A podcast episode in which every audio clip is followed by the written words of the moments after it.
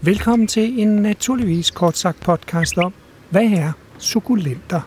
Det er planter, der er i stand til at holde på vandet, ofte i længere tid, således at de kan være afskåret fra tilgængeligheden af vand i en længere periode, samtidig med, at de bliver ved med at være levende. det er typisk planter, der lever i tørre områder, hvor der kun sporadisk kommer vand. Så findes de jo fra helt nede ved, øh, ved vandet, og så hele vejen op i 2-3.000 meters højde. Altså det der er med sukulens, det er jo, at den er jo opstået i mange forskellige grene af stamtræet. Der er mange plantefamilier, der har sukulens, men det er ikke nødvendigvis helt på samme måde. Så det er jo ikke kun, hvor det ikke regner ofte. Det er typisk nogen, hvor vand på en eller anden måde spiller en anden rolle end for, for andre arter. Altså at sukulens jo tit er noget, du bliver nødt til at blive, eller du bliver nødt til at være, for at du er i stand til at overleve i et givet område. Fordi vandtilgængeligheden bare er begrænset. Ja. Og der findes overordnet set tre steder. Du kan være sukulent, du kan have bladsukulent, giver sig selv, det er i bladene. Planten er i stand til at ophobe vandet. Så er det i stængelsukulens, og så er det i rodsukulent. Og afhængig af, hvor du har det, vandet,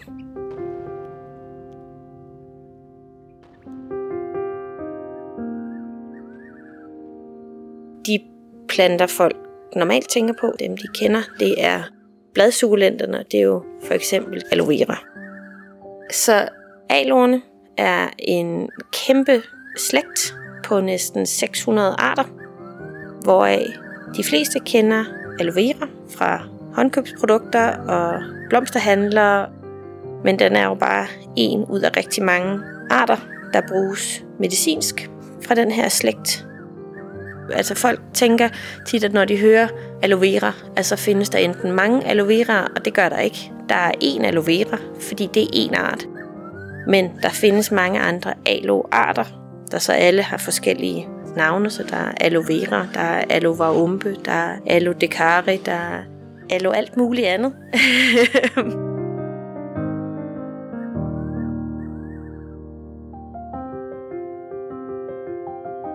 og alle arter af aloe er bladsukulente.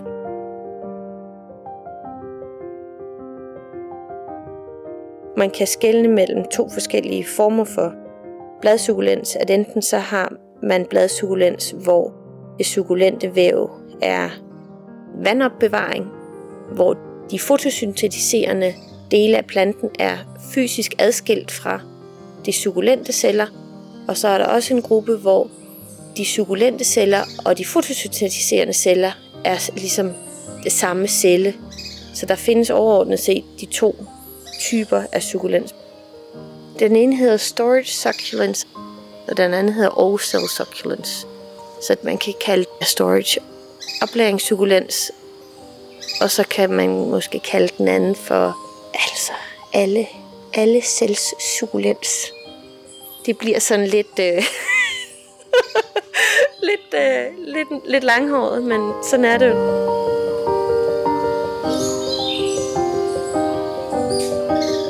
Og ved bladsukulent, der er det jo tydeligt, at når du skærer et blad over og kigger ind i, så er der en, ligesom en grøn kant, og så er der et klart lag af celler i midten. Og det er det sukulente væv, der er i stand til at holde rigtig godt på vandet og langsomt under en tørkeperiode frigive det ud til de celler, der laver fotosyntese, for ligesom at sikre, at fotosyntesen kan opretholdes selv i perioder, hvor det ikke regner. Fotosyntesen er planternes evne til at omdanne sollys til energi, og i den proces har de brug for tilgængeligt vand.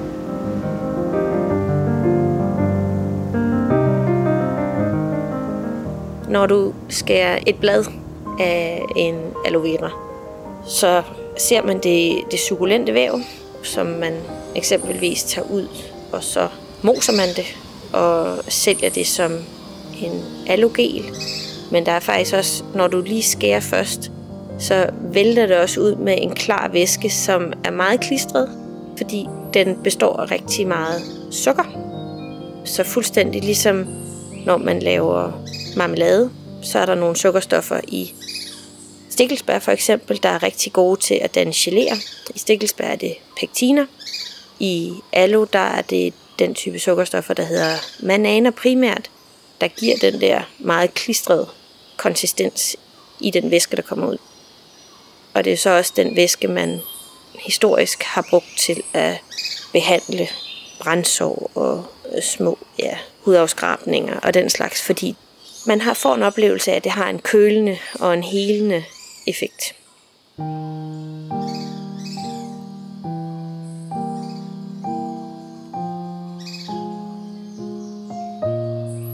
Altså, der kan man jo måske også tænke, at en gulerod er en øh, sukulent, men det er det ikke.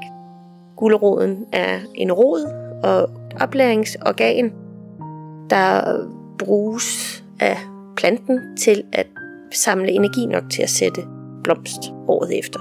Gulerødder er jo toårige planter. Det kan godt sammenlignes lidt med øh, plantens madpakke. Men øh, guleroden er ikke opstået for at holde på vandet på den måde. Det er mere oplæring af næring.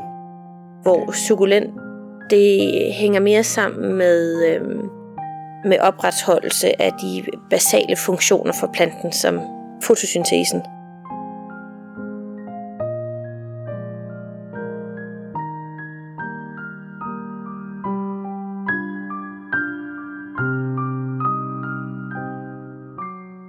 Bladsukulenten, den er tit nemmere at have med at gøre, fordi det er jo agaver, og det er alorne, og det er øhm, krasula. Ja. Så det er jo dem, man typisk kender og køber i blomsterhandlerne. Fordi de er ofte meget ornamentalt smukke at se på, og meget karakteristiske i deres udtryk.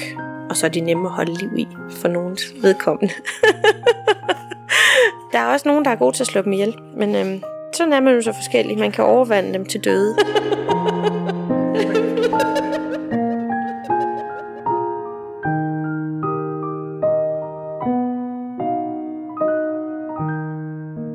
Det, var en naturligvis kort sagt podcast om, hvad er sukulenter? Jeg har lagt link i show notes, hvis du vil læse mere om dem. Det var Louise Isager Ahl, der fortalte, og hun er, postdoc på Statens Naturhistoriske Museum, hvor hun blandt andet arbejder arbejder med. med sukkerstoffer i planter. Men det, jeg interesserer mig for, er planteslægten aloe, som de fleste kender fra øh, aloe vera.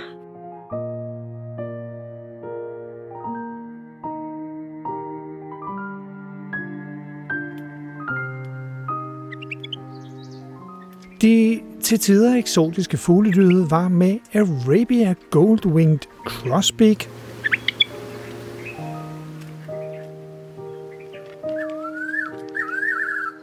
sydafrikansk natravn og Mexico spadenæb.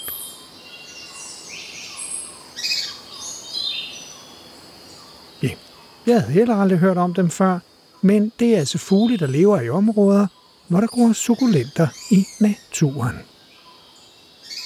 Musikken, ja, det var Apocalyptic Anthem med Human Phobia, Moving Silence med Gotama og Balloon Walls Memory med Dana Bowl.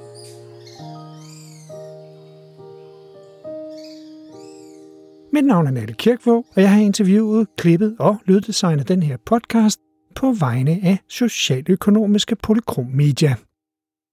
Du kan for øvrigt høre masser af andre podcasts senere i den her sæson med Louise Isager Ahl, tak, fordi du lyttede med.